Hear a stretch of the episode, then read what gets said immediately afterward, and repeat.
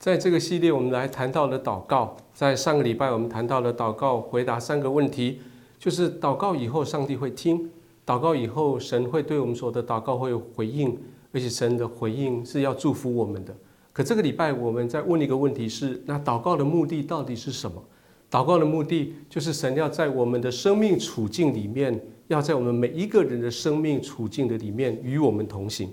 因为祷告，借着祷告，你邀请神进到你的生命处境里面，他要与你同行。在今天主日，我们使用到了啊马太福音十四章的几个故事，我们来解释这件事情。第一件事情是在祷告的时候，你与神与你同行，所以神使得你可以发挥你生命里面的潜能。很多时候，你不知道你生命里面充满着各式各样的可能性。借着祷告，神与你同行的时候，他将你生命的可能性给发挥出来。有时候我们祷告会带着我们既定的想法，给去给神，我们不容许神有新的做事的方法。但是祷告，当你与神同行的时候，你的全新的从你里面而发出，你从来没有想过的。就像彼得，彼得从来没有想过他会是一个牧者，彼得以为他只是一个渔夫，他只是一个生意人。但是当耶稣在彼得的生命里面挑战他的时候，彼得成为爱人爱神的一个一个啊一个牧人。那第二件事情，当我们与神同行的时候，祷告使得我们知道，原来神在做王掌权。神在在，即使是在平安的时候，神当然做王掌权；即使是在神在你发发现你的生命里面非常不平安的时候，神仍然继续做王掌权。我想在今天，我特别要要建议你要提醒你，不要用环境是不是合乎你的心意来衡量神有没有与你同行。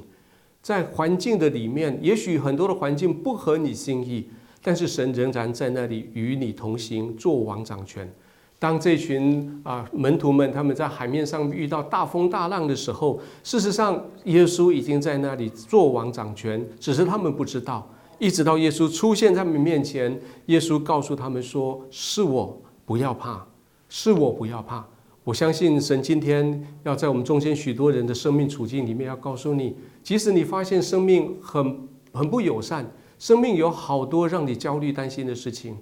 但是耶神说是我，不要怕。当神与你同行的时候，要做的第三件事情是，他要带着你一同得胜。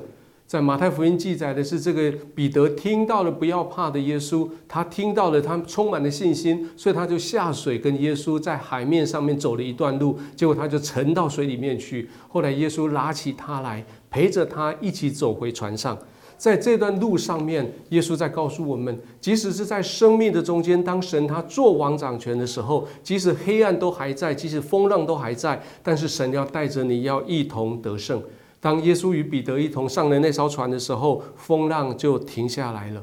当耶稣跟你同在的时候，你就不用怕风浪。即使风浪还在，你不用怕它，因为神要与你同在。在神的名字里面，以马内利的意思是他要不断的与你同在。耶稣借着他的故事里面的这位父亲，对着他的长子说：“我儿，我常与你同在，我一切所有的都是你的。”其实神在不断的提醒我们，他常与我们同在，他的一切都是我们的。重点是你愿不愿意将你的心门打开，愿不愿意邀请他进到你心中来，愿不愿意他邀请他进来一起同坐席。如果你愿意这样子做，是耶稣说他就要带着你一起得胜，而且要坐在宝座上，就像天父跟他一起坐宝座一样。在今天小组的时候，我我想要邀请每一位。来分享你的生命里面有许许多多得胜的经验，或许你可以分享你生命里面有许多现在正在挣扎的事情。我相信神要在每一个小组所在的地方，